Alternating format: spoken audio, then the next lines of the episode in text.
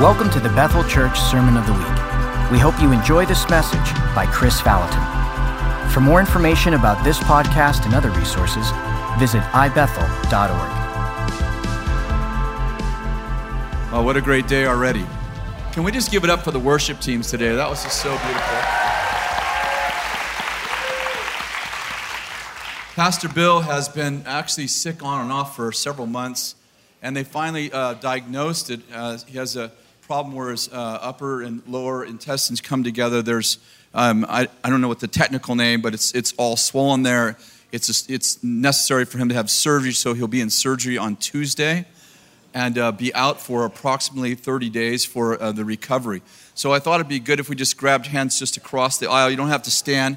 We just prayed for him this morning. Yeah, you don't have to stand. I'm sorry. I, we're passing bags, so, so that's good right there, really.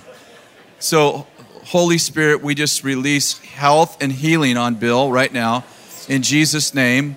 Lord, we pray that the great physician would take control of this situation. We pray for a surgery without complications and full recovery, faster than diagnosed, in Jesus' name.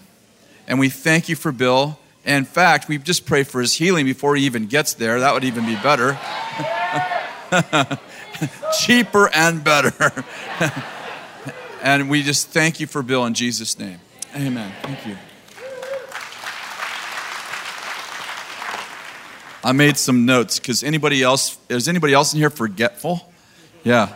Kathy's got alarms go, that go off like every 15 minutes. What's that one? That's to remind me to tell you I love you. oh, Eric and, and Candace send their love to you today too. Yay, I remembered everything on the list. And now I want every single mom, if you're a single mom and you're raising children right now, would you just stand? You're raising children right now, would you just stand? Woohoo!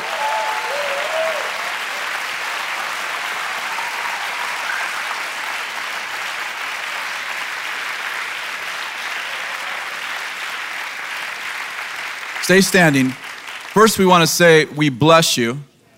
We love you. We understand the challenge it is as a single mom. I, my mother was a single mom for several years in our life, and so I have firsthand um, experience on what it's like to be the responsibility and what it's like to be raised by a single mom. So I want to say from the bottom of my heart and the bottom of our hearts, we love you. We're proud of you. You're doing a great job, no matter how it feels. And we have a tradition in this house, and one of those one of those traditions are that we'd like to just give to you right now. So while those moms are standing, I'd love for you just to take out some cash and just bless our single moms. We did it in first service. If somebody can come, Lauren, would you just come and get that? And just give it to a mom, a single mom that's standing. I just love to just bless them right now.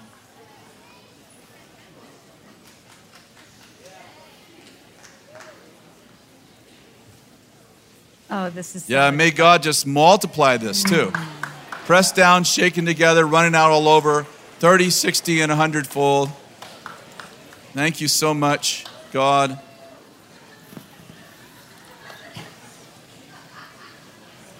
Is this beautiful or what? Yes. Ugh.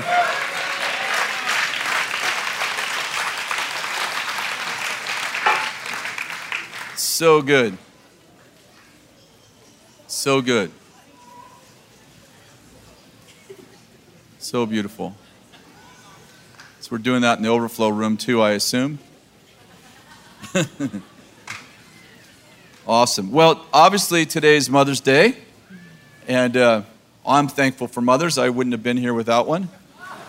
I'm very thankful for my mother. My mother uh, almost died on us last year. In fact, three times we were called to the hospital. The doctor said she won't live through the night. The last time we actually we, were, uh, we had an appointment to get a plot at the cemetery, and we were picking out caskets. And uh, you know, we were, Kathy was on the phone while we were driving down with the mortuary. And my sister called back and said something miraculously happened, and Mom's going to recover. so my mom decided to stay with us. I mean, on the planet, and uh, she's actually um, get, she's actually well. She's home recovered from cancer. Just took another test about two weeks ago, totally cancer free. And so very, very glad to get my, my mother back on the, in, in good health. So, but uh, last night, yesterday, I was actually preparing for the day. I set aside um, a few hours just to prepare for this day because I really wanted to have a Mother's Day message. And my son in law, who pastors the church, Bill and uh, Beni, left. We all left in Weaverville. He said, Hey, I've got a panel of moms coming up and they're going to share. And I thought, I ought to have Kathy come up and share with me and just team teach. So we haven't done this a lot together, mostly because Kathy's been a chicken. But anyway, I don't want to say that. For years and years, I'd say, well, You want to share tonight? No. Why don't you teach it? No. And, and now, you know, all the time people are like, the students are always like, When's Kathy going to preach? So she's preaching through me. Just a male's voice. So I thought it'd just be great to hear from Kathy, and we're kind of kind of team teach, and we did it in first service and thought it was really beautiful. So we're just going to start right now. Like, what are some of the most important things you've learned about motherhood? Well, you know, this morning when I was laying in bed, I, we'd, we'd actually talked about some of the things we're going to talk about today. And I was laying in bed thinking, you know, one of the, I think one of the main things for moms to know We're like cats. is that you need a husband to fix you. Thank you, Not honey. the way that sounded. Sorry. Keep talking. You're honey, this great. one's being recorded. Yes, awesome. Very good. Go ahead, babies. Thank you. Now you can see why we don't do much of this.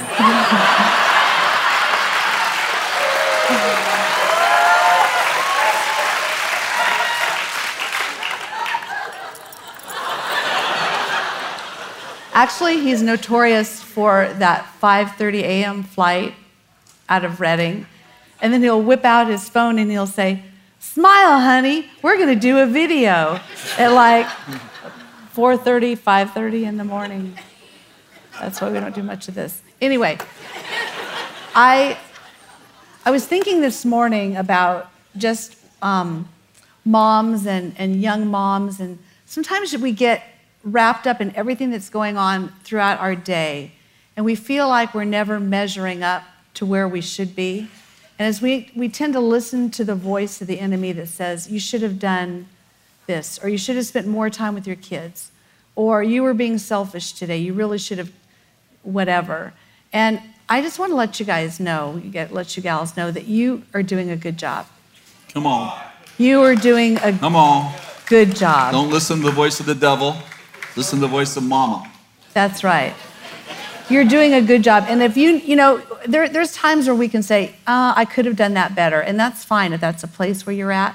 But if you know that you've given it your all, you are doing your best. And so I just want to, I just want to shut down the voice of the enemy that will try to come to you every day saying, you are not good enough. Because that's, um, that's what the enemy tries to do. He tries to come and steal, kill, and destroy everything that's happening inside um, your life as a mom. And you know, you, no, it doesn't matter if you're raising children at this age in life from a little baby or if they're teenagers or beyond. You know, we're, we're actually raising world changers. We're raising world changers. And it's such, God has given us as moms such an important job. And I realize that there's moms that are stay home, stay at home moms, and there's moms that are um, working also, depending upon what their situation is and what God's called each one of you to.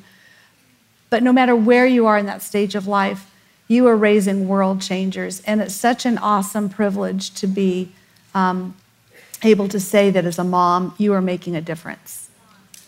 You're That's making a word. difference. That's a good word. So, speaking of making a difference, see how I flowed with you? What's one thing that you learned when our kids were growing up? What's some of the things you've learned that actually you'd like to just repeat? And, and maybe some new moms here or some, um, some moms that are struggling here. What, what have you learned that really would, could help them? Um, I think one of the one of the things that we always tried to do in our home was make things fun um, for the kids. We tried to make our home a place where all the kids would want to come to, and every I haven't met one kid that didn't like to eat, and so Or husband? Or husband, and you know, cooking is my one of my passions, and so I always made sure that there was plenty of food in the house. It didn't matter um, if the kids were really little or if they were really big and coming home from games or proms or whatever. Um, they'd, they'd bring all their friends over and they would just raid my refrigerator. They would raid my cupboards. In fact, they knew my cupboards better than I did. We, I think every day that the kids were home growing up, I baked. I baked something. And whatever I baked, it was completely gone by the evening. And so I started, I told my girls, I said, we need, we need to do something. We need to hide this food because it's just devoured. It's going too fast. You so might four dozen cookies, and by after the evening, they're all they're gone. gone. They're just totally gone. So we started, we started hiding. The kids were piranhas we started hiding things in the closets. We started, and then I got the idea you know what? We should just freeze it because then if it's hard, they won't eat it. then they discovered that, oh wow, we like frozen cookies way better than day old cookies. So, you know, just having a fun place for the kids to, to come and to, to hang out. And, so and now we all Chris. like frozen cookies. like she'll bake fresh but cookies. We're like, put those in the freezer, we'll eat them that way. From ditching the cookies all those years. Yeah. So yeah, so we we always want our home to be the place kids want to go. So Kathy got an idea one year that we should that we should buy a pool. You know, one of those, you know, doughboy pools. We didn't have any money. And she's like, oh, the kids will use it all the time. They used it about, they were like in it like four times in like eight years until it finally got a hole in it and yeah, that didn't work too well. But, but our house was a place. How many? What are you looking at me for? I didn't make the hole. I used it. I, yeah, you used it. Kathy's like, I, I swim in it. Like, yeah, both days. You know, you ever make a decision, then you realize it's not the right one, but then you have to like swim in the pool just so you can say I made the right decision? I'm not saying she did that, but I just like to mention that sometimes people do that. So, your house should be a place, a fun place that your kids actually want to be at. It shouldn't be the cosmic no home. Come to the cosmic no home and hear what all the things you shouldn't be doing. No, it should be a fun place, right? Yes. Yes. One of the things that I don't. Uh, should, I tell, should tell, I tell this? Yeah. Should I tell a story? It's streaming. Uh, I'll, I'll, tone it down. Okay. No, you can tell it. Oh, okay. I need to be. Fixed. I'm sorry. I'm trying to fix you. I think you have one ear that's lower than the other. Maybe that's a. Okay, or my earring or something. So. One of, one of the things, Brian will, Brian will like this story. One of the things that Chris was known for was gathering a bunch of guys together during like a football game or a basketball game. All, we had bunches of people over all the time, especially a lot of kids. And then all of a sudden, one of the, one of the guys would say, So, Chris, talk to us about you know, that. And so then we would have sex talks at halftime. And it got to be, the, the guys got, in their teenage years, the guys would come over to my house, we'd watch football, and then we'd talk about sex at halftime. And Kathy would feed us nachos, and we'd talk about sex. what could be better than, never mind. Yeah. Nachos and no. a sex talk. I mean, hello. You know, one of the things we're, we really believe in, in fact, it kind of led us start to start the uh, organization Moral Revolution and write the Moral Revolution book, is we actually feel like that our houses, our homes, need to be the place where kids learn about sexuality. We need to have homes where we teach healthy sexuality and where we demonstrate affection to one another so that when our kids leave our homes, when they grow up and leave our, leave our homes, they actually don't just get to talk, they actually see a healthy sexual culture. Because how many understand that, that religion shames sex, the world perverts it, but the kingdom celebrates it in the context of marriage. And there's a, there's a principle called the principle of first mention that says the first person to teach you about a subject, that subject becomes the foundation in which you will view that subject whenever it's brought up again. So, for example, if little Johnny goes to school and his classmates teach him about sexuality, and then at 15 or 16, you teach him about sexuality, he will measure what you say, but, what, but by what he heard first. So it's really important in the life of a child that we actually have a healthy sexual culture where sex is not shamed. Everybody say hello. sex is not shamed, and where they hear about sexuality from us first, because, you know, the school system has kind of taken over sex education, and we complain about it a lot as Christians, but most of that happened because it wasn't taught at home. And so I think one of the most important things we can do is teach our kids about sexuality. In fact, it's better to do it too soon than it is to do it too late. Because if you happen to do it a little too soon, there might be some, you know, giggling and, and maybe a little bit red face. But how many understand that from that day on, everything else they learn about that subject will be measured by what you taught them? And I actually believe because moms and dads are supposed to lay virtuous foundations in their children's life, that that principle is actually a kingdom principle that God actually invested and created us to actually learn from our parents and then measure everything else from those views. So we tried to make uh, sexuality just be something that didn't have shame on it, that we, you know, we laughed about it, we joked about it, we talked about it around the dinner table, and the kids, you know, we often joked about it. And, um, and so we didn't just have a talk, we actually had a healthy sexual culture. And we just really, we really want to encourage you to do the same. It's amazing, you know, we laugh about it now, but it's amazing how many young men learned about their sexuality at our house at halftime in football or halftime at basketball game. And, uh, and we just had a, a, lot of fun with some kids didn't, didn't have a dad.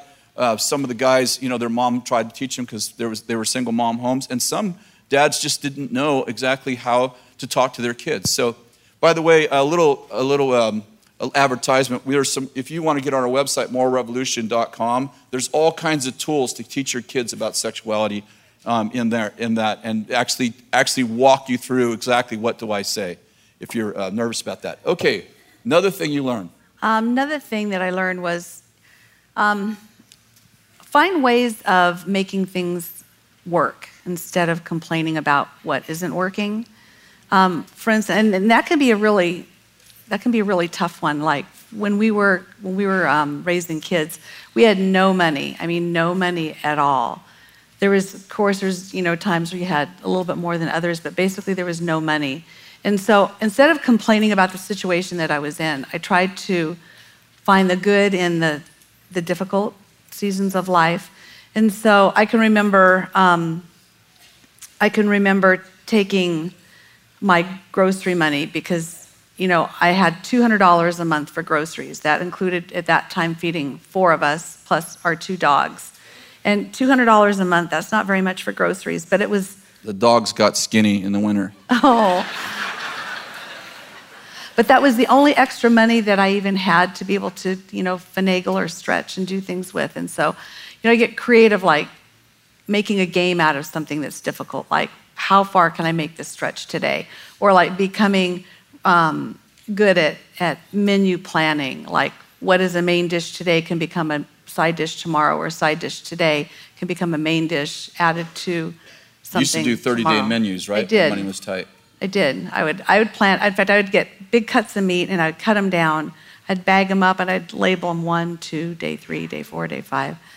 And then I had everything already pre planned. Actually, it's a really fun thing to do. And I think that's starting to kind of come back today. There's all kinds of new things that people are, are doing with meal planning and crock pot cooking. And but the idea is to collaborate instead of complain. It is. And it's just really easy to complain about what you don't have instead of be thankful for what you do have. And so that's, we just need to make sure that as moms, we are um, focusing on the positive and not the negative. That, yeah, that a couple happen. of things about that. You know, our children learn from experience. So saving our kids from the bad experiences, the tough times, that I, I want to say like that's a real mistake. It's really important that when we walk through hard things, obviously there are things the kids can't know. I understand that. But that they actually walk through it with us because how many understand? I remember some of what you told me. I remember more of what you showed me, and I remember every every time the way you made me feel. So when we walk through tough times, it's important that the kids actually are exposed to those tough times so that it's part of their training. I think as parents, you know, because we all have that protective thing, we're like, we don't want little Johnny and little Mary, we don't, we don't want them to, we don't want them to feel the pain. But the challenge is, is when they get 18, 19, 20, They've never saw their parents go through anything hard. Mm-hmm. They never walked through financial problems or, or maybe even, even a, a, relational conflict that we have. So they never saw it, they never saw us demonstrate how to walk through tough times. And I like to say that, you know, tough times, it either, it either bonds you or it breaks your marriages. Tough times, I mean, we've done lots of marriage counseling. Tough times either make your marriage better, you collaborate, you, you, you work together to get through this problem, or you blame one another and it becomes a point of, of division. So, um, you know, I remember the story, I've told it a few times, and I think it's in my, my book that is coming out soon. Um, I remember coming home, we were going through a really hard time. Winters, because we were in business mm-hmm. in Weaverville, think about it, Weaverville. I mean, it just sounds cold in the winter, doesn't it? And so winters were really, really tough for our business. Our business would, you know, it would, it would be about half, we'd do about half the amount of business we do on a normal day in the winter. And, uh, and we try to keep all of our employees because otherwise you're looking for employees in the summer. So the three or four months of winter were really, really tough for us. And I remember coming home, I'd average probably about 6.30 coming home at night. Come home 6.30 most nights. And one night I came home, I got done around 5, 5.15, and I just thought, I'm just going to go home. So I go home, it's a winter night, and uh, already, already almost dark. It had been snowing all day. I come up the hill, and instead of the lights being on in our house that was dark, I started to like, I wonder where everybody's at. And Kathy's car didn't have, I hadn't put chains on it, so I'm like, I'm a little concerned about her driving in the snow with all the kids and our time our kids were really little. I come up the top of the hill into up where our house is, and I see her car there. So the car's there, it's dark, all the lights are off in the house. I'm like, I'm starting to panic, like, wonder what happened, what something's wrong. Come get out of the car, run to the deck.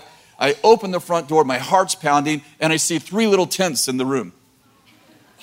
And I, I open and, and a lantern and the wood stove burning in the background. You know, it's like, I'll be home for Christmas. You know, it's like that. I open the door and like, I'm like, what is going And I say, what's going on? And they go, hi, daddy. And each one of them poked their head out of their little tent. I said, what are you doing? He said, we're playing camping. We're playing camping. And Kathy comes running out of the kitchen and she's like, what are you doing home so early? What? You're not supposed to be home until 6.30. It's only 5.15. What are you doing home? And I'm like, what, what are you doing? What, what's happened? What, why is, where's the electricity? She, oh, what, you, you weren't supposed to, why didn't you call? Tell me. So she's like all, you know, you know, nervous and trying, and so she walks past me onto the deck and I'm following her. I say, what's going on? She opens the, the electric panel, flips the main switch on, all the electricity comes on. I said, what is going on? Stop and talk to me. She said, well, things have been really tight and, you know, I, I know you're, you're working extra hours and really trying and, and I, I just wanted to help too. And so I've been turning the electricity off in the morning when you leave and I turn it on an hour before you come home. And, and I said, How long have you been doing that? She said, Oh, about four months. There's just something about a family that works together in hard times. My kids learn how to do life from their little tents, from watching their mama not complain, but do what's necessary to get through a hard time.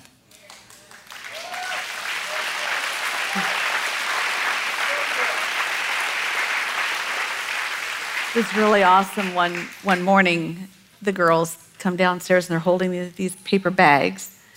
And they say, Here, mommy, we want to give these to you. Like, what, what's inside? I'm thinking it's a little present.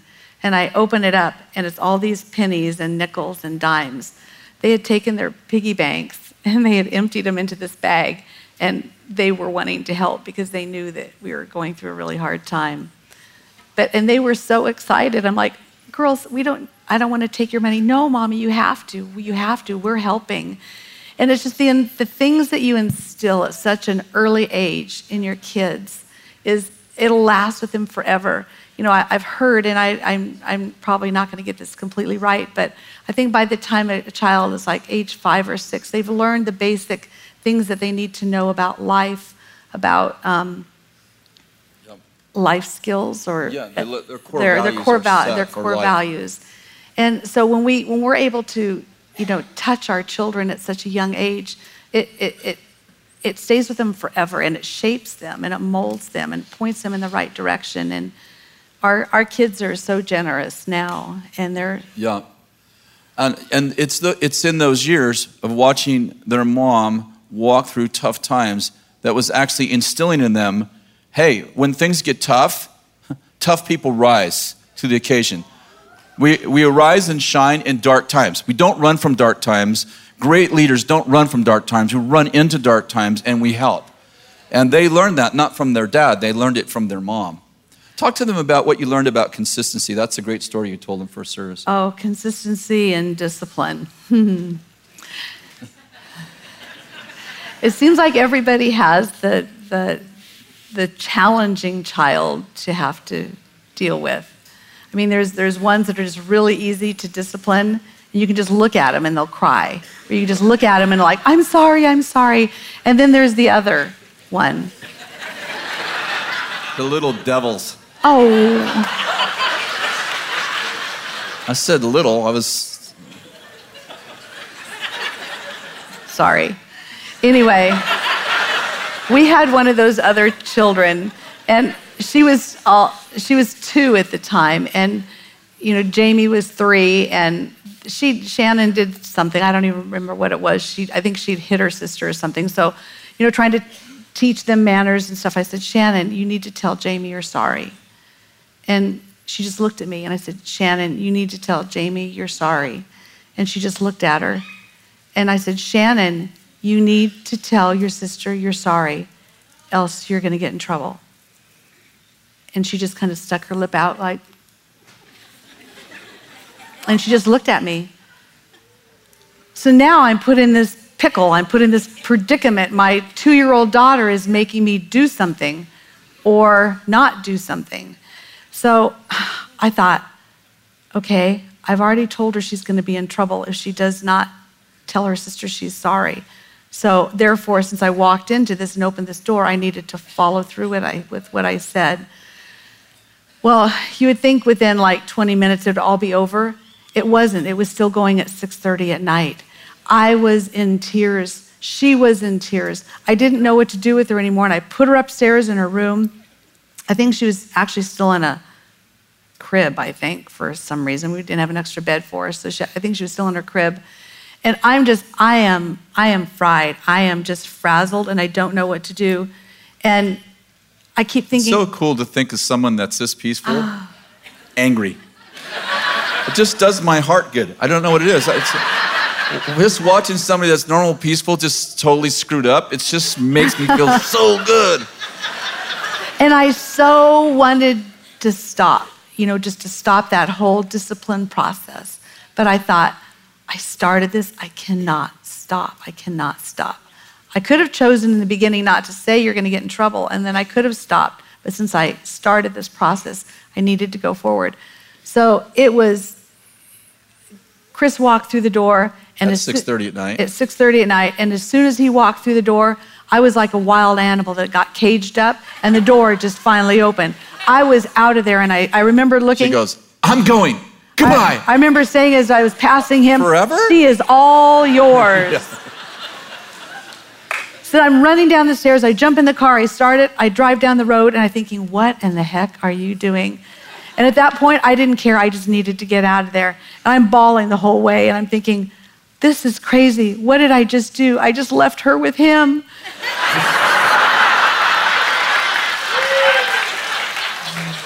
It's all right. We had duct tape back then. Only didn't come in multiple colors, only silver, but it was still nice.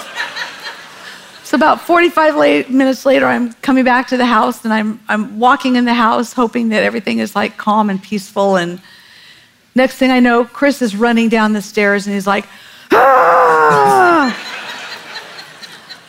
I guess the situation is still the same, honey. So we're, we're sitting on the couch, and we just don't know what to do. It's like, what, what do you do when you've done everything that you can do? And so finally, I hear this little and I look upstairs on our loft, and there's Shannon, and she's holding on to the little bars. Looks like she's in jail.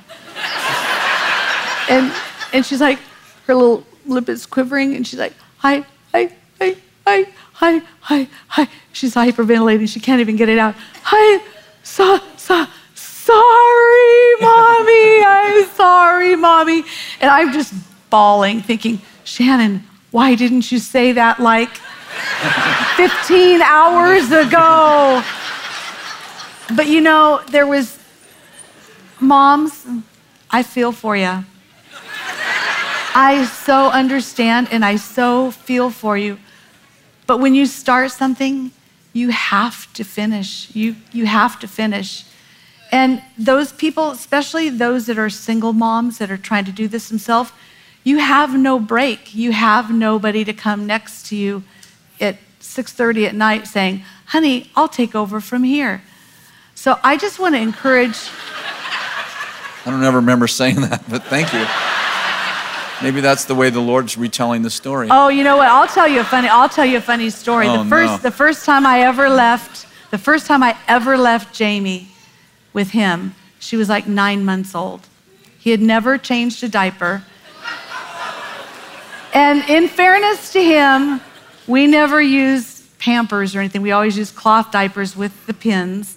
But he never. That's he- the reason. No, it was it very it complicated, wasn't- and I it couldn't figure it out. reason. Wasn't the reason. Oh wait, wait! I got to tell him this part. I'm not The first time we left her for one hour, when the, she was like about four months old, she goes, "I'm going to the store. I'll be back. I just changed her." I'm like, "You're gonna? How long are you gonna be gone?" I'll be gone. One hour. She's sleeping. She walks out the door, and about 15 minutes goes by, and she poops everywhere, everywhere. And I'm a brand new dad. I didn't know what to do, so I picked her up. I took her to the next door neighbor. He didn't even know the A Mexican family. I've never met 'em before. He didn't know them. But I know, I know Mexican mothers, they know everything about kids. I knocked on the door and said, Hi, I'm your next door neighbor. My wife just left the, my baby with me. I have no idea what to do. She's like, Oh, thank you, bring her in. he changed her for me, and she did that probably four or five times while we were living there.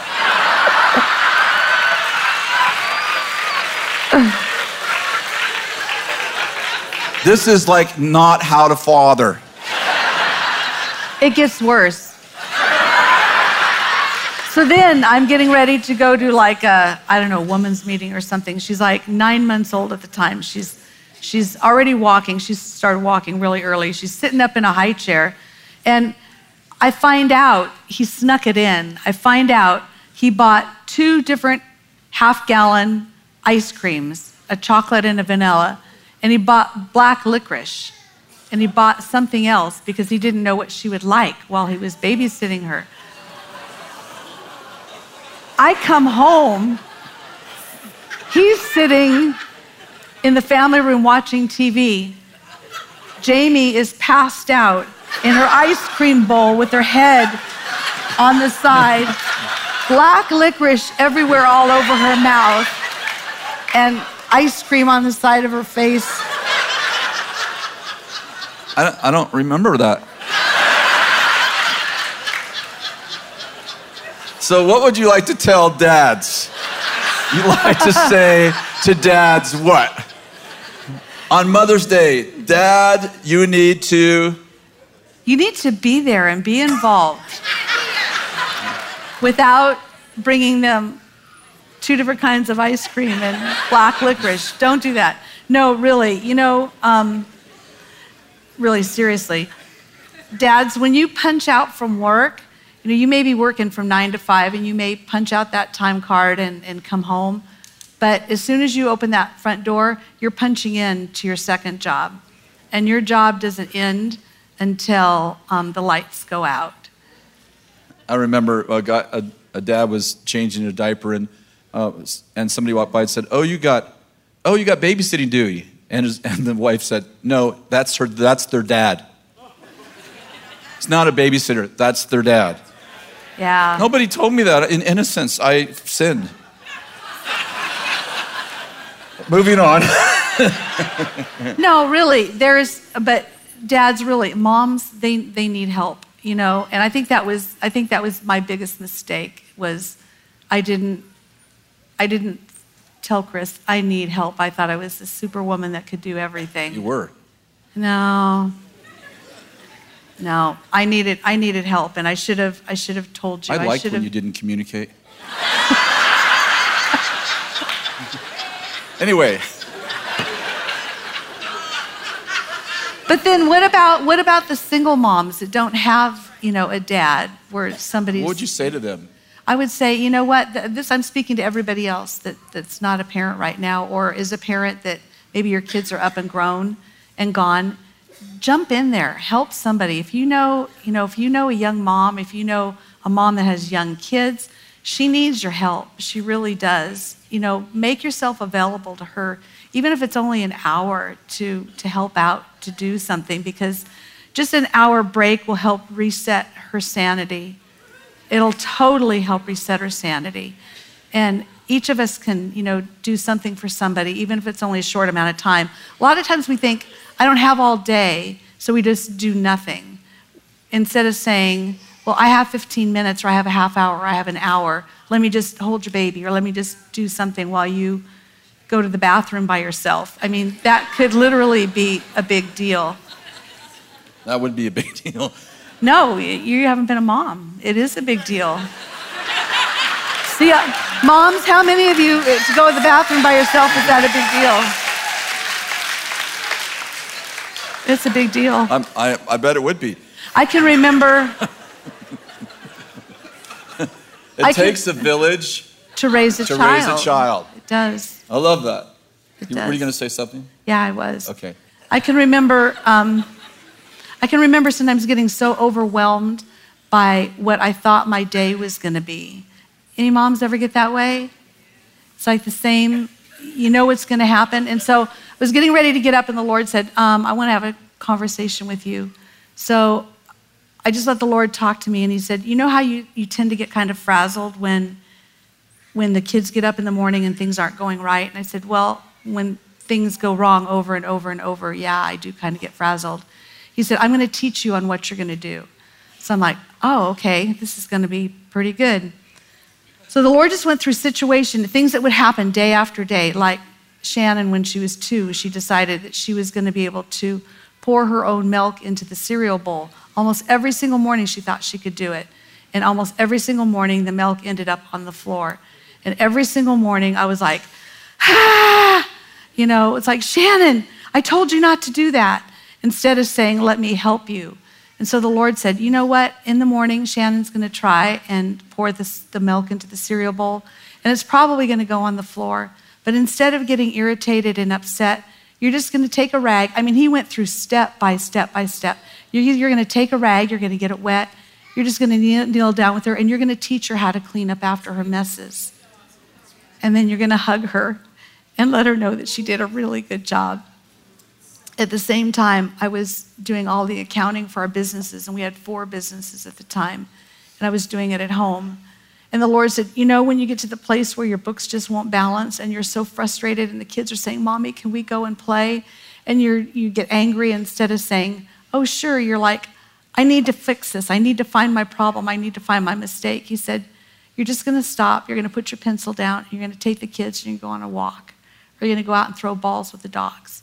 And then when you come back in and you're all relaxed, you're going to find your problem. And he went through, I mean, just situation after situation after situation with me. And, you know, you'd think that that's really, you know, kind of not a very big thing. But I tell you what, the next morning when I woke up and Shannon was trying to pour the milk into her cereal bowl and it spilt all over the floor, I laughed in the devil's face. I laughed in the face of the devil because I said, I know what to do now. And it was just in my whole mindset, it was just changing your mindset from looking at the negative to looking at the positive.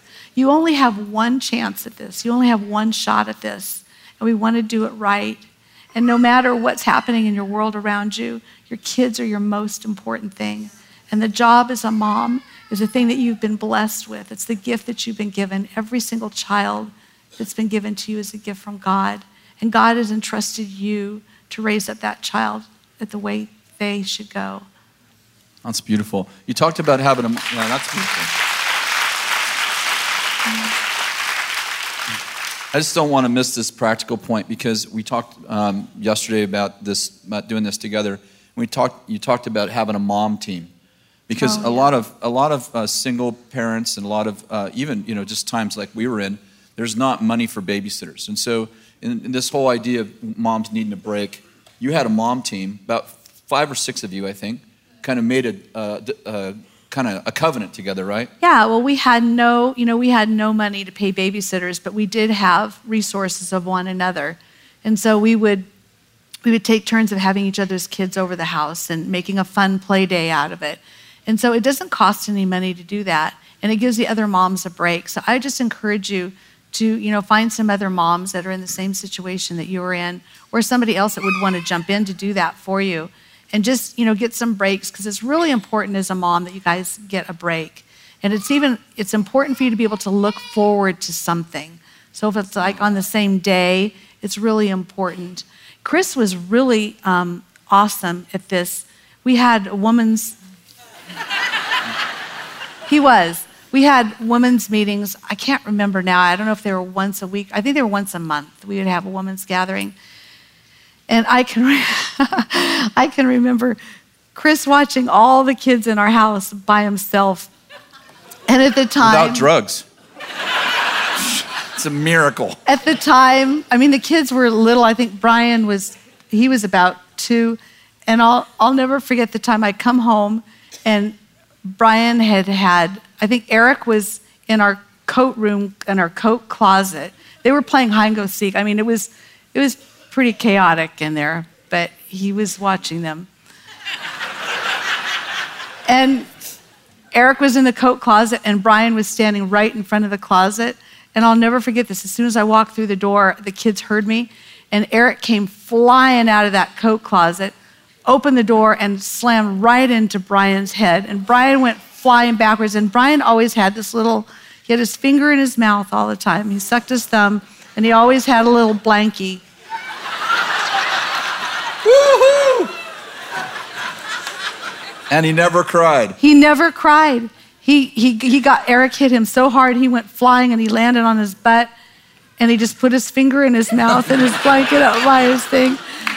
And, but Kris was so good. I mean, he, he, took, he took all of them and he would, he would try to give us a break. And, And, and Brian did a mural on the girl's bedroom wall with crown.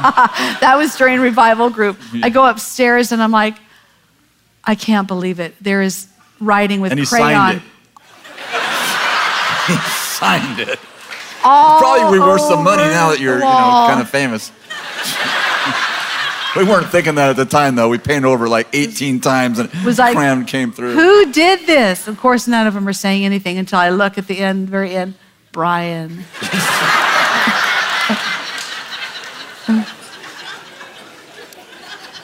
Yeah.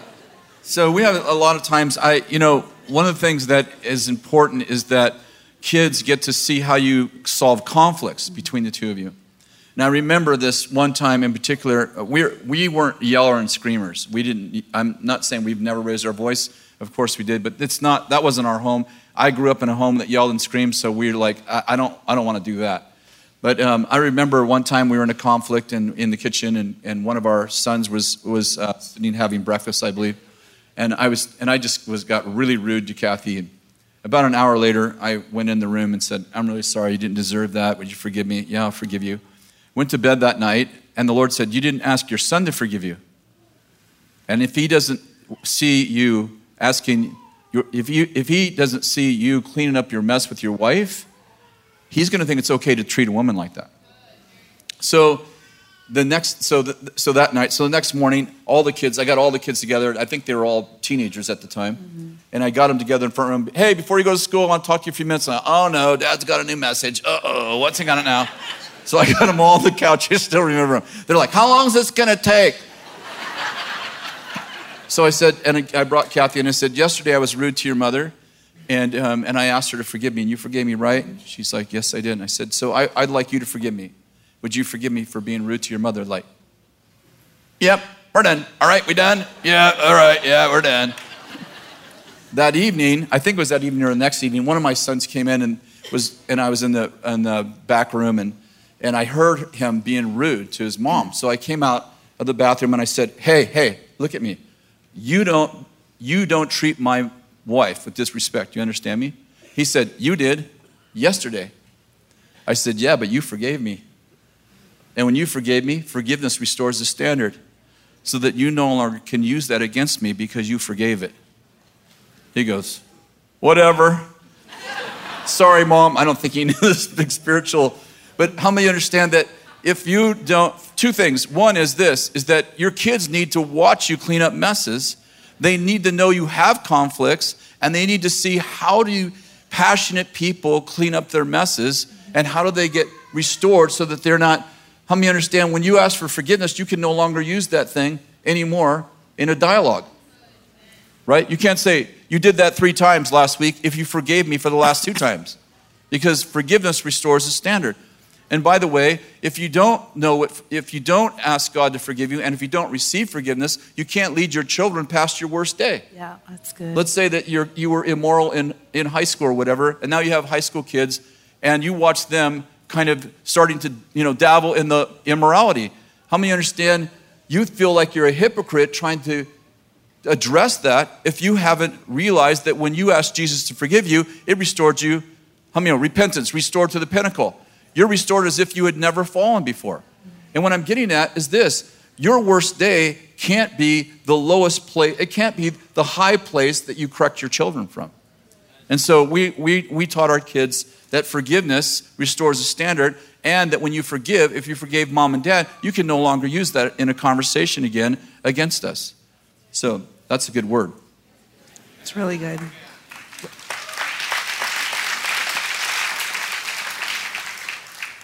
Independence, dependence. Kids, when kids are growing up, they move from, how many you know, from dependent, like they can't live without you, right? We just talked about the diaper situation. How many know, understand if you don't change their diapers, they're going to drown and ain't going to be in the sea love? So, and they need to be fed, right? You understand what I'm, where I'm going? I'm saying when kids are little, they're in dependent mode. But something happens when they move from dependence how many know they go, it kind of goes like this they move from dependence to independence to interdependence. When they move from dependence to independence, how many understand the way you father and mother them needs to change? Because this is the season where God is teaching them how to actually be people, how to actually do it themselves. And God doesn't have any grandkids, He only has kids. Yeah. So sometimes in our passion to make sure everything goes well in the life of our children, we don't let them we don't let them have their own, if you will, relationship with God and let them make their own mistakes. And so when in this uh, this season of our life when we were watching our kids grow up, you know, we want our kids to move from dependence to independence to interdependence and we'd like to see them get that interdependent piece before they leave the home. But they, the goal of raising children is that when they get 18, 19, 20, that they have already made most of the decisions for their life for a couple, three or four years. So, in other words, the last couple years of fathering and mothering is more like a life coach. Like they're making the decisions, you're giving them a chance to take risks. You're not, you're not saving them every time they need to be saved. And they are, they're, they're making mistakes while they have a coach that's there with them. Are you with me? I, I even like, and I understand this doesn't work for all kids, but I even like kids to have uh, dating relationships before they leave the home because I want them to understand what it's like to, to, you know, to be betrayed or, or to have a broken heart. And I, I want to be with them and walking through what's it like to have a romantic relationship. And I don't want that to happen when they're, you know, 8, 19, 20, and then mom and dad aren't there to help them walk through. And I understand some kids aren't mature enough for that, but I'm just giving you examples. Like, can we not protect our children be like the helicopter dad and mom? Mm-hmm. And so we went through a season when we were working with our kids, and, and uh, we, were, we were learning some things. And one of the things we did is like, okay, how are we going to let them make decisions about their life? And one of the things we did, we said, okay, we don't want them, this, we had three, had three core values. We don't want them pregnant, we don't want them dead, and we don't want them on drugs. So Bill and Beni taught us have a few rules, but enforce them like the Ten Commandments. So we don't have lots of rules, we just had a few rules. And so we started doing things like when our kids got to be teenagers, there was no curfew, like you could stay up all night if you want. But this, but if you, but with authority comes responsibility. Mm. So if you stay up all night, then you have to get up on time to catch the bus in the morning, and there are no rides. So key, key, key is there are no rides. So this one morning, uh-huh. here we go. Miss Mercy. One of our sons gets up and he had been up all he had been up all night. I, I in fact I, I woke up a couple times and he was still on the couch watching They're, TV. Well, yeah, that night. Yeah, he was watching TV and I'm thinking, this is not going to be pretty in the morning. And I'm already preparing myself. So he, the alarm goes off and he hits it, and the alarm goes off again and he hits it. And he's now really late. And I'm thinking, okay, okay. This, and this is like, tor- this is torture for me because I am Miss Mercy. But I'm trying to be, you know, that tough mom. So dad comes down the stairs. And I won't say which one of the boys did that.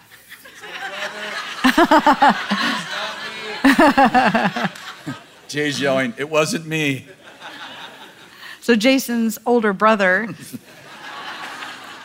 Gene, actually, Gene comes, he comes running down the stairs. Mom, Mom, I need you to take me to school. And before I could say anything, Kris said, I said, um, Your mother's tired she'll be sleeping in today. And I'm thinking, oh, this is killing me. And he goes, no, mom, I'm late. I got, I, I the bus already came and I, am late. I can't be late to school. And, and I said, I, I need a ride.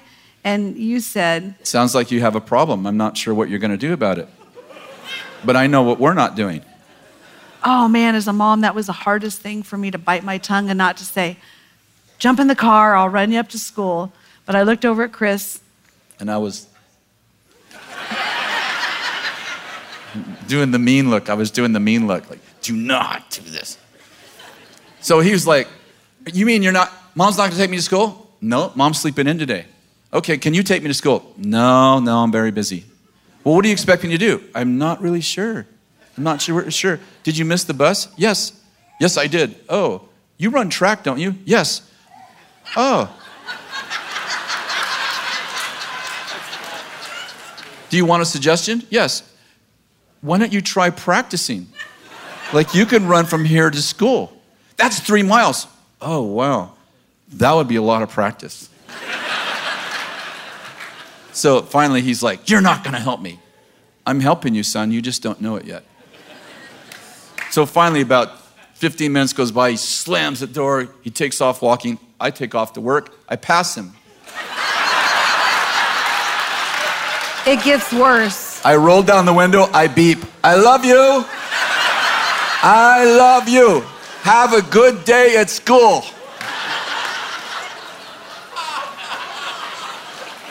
But you know, he always he got up. He always that. got up after that. Never missed the bus you know? after that. You know, that was that was. We only have like two minutes left, but that that was really hard for me. I'm like Miss Mercy, and Kris isn't, and so that was really that was really difficult in in especially the older years i think of our, our kids and, and making decisions and me trying to undo what he was trying to do. We we adopted our oldest son when he was 15 so it wasn't like getting him when he was you know a baby or really young. So with a 15 year old comes you know a lot of things that they've learned um, that they needed to unlearn and things that they didn't learn that they needed to learn. And eh, the first year that he was with us, it was like we got all our kids together saying, okay, with Gene, this for this first year, it's going to be grace extended. Because so Gene didn't have to keep the rules. we got the kids together before we took him in and said, "Do you guys all want a new brother?" And they said, "Yes." We said, "Okay, Gene's coming out of this situation, so Gene's going to have one year where he doesn't have to keep all the rules. He only has to keep some of the rules, but you still have to keep all the rules." Like, that's our agreement if we bring Gene in. They're like, that's good. But then, you know, year two came around, and then it was time for Kris to teach him how to become a man and the things that he needed to learn that he should have learned and that our other kids learned years prior, but he just had never learned those things. And so it, that was, I think, if we, Kris and I had ever had conflict, that's where our conflict came was, was being in agreement on what we were going to do and how we were going to discipline and the standards we were going to hold to. And what we learned from Bill Johnson after a fight, Bill said, You guys need to be on the same page.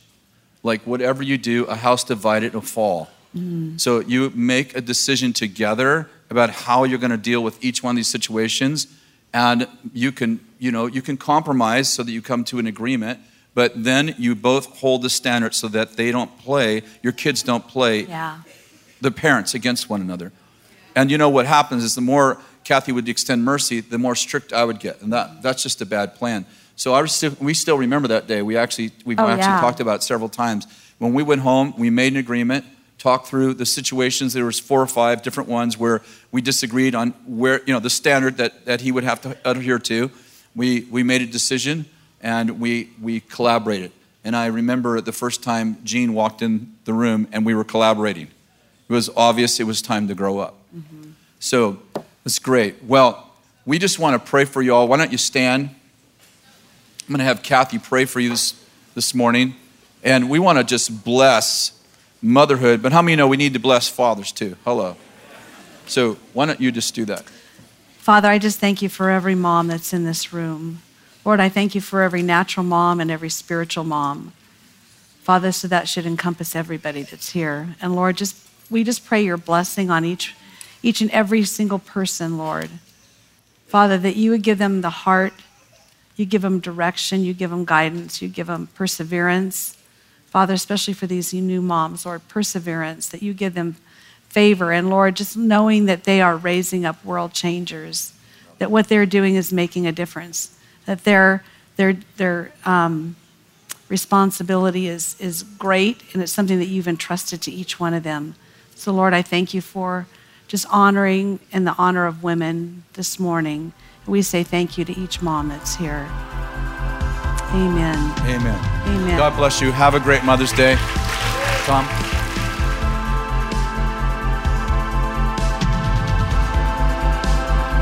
Thanks for listening to the Sermon of the Week.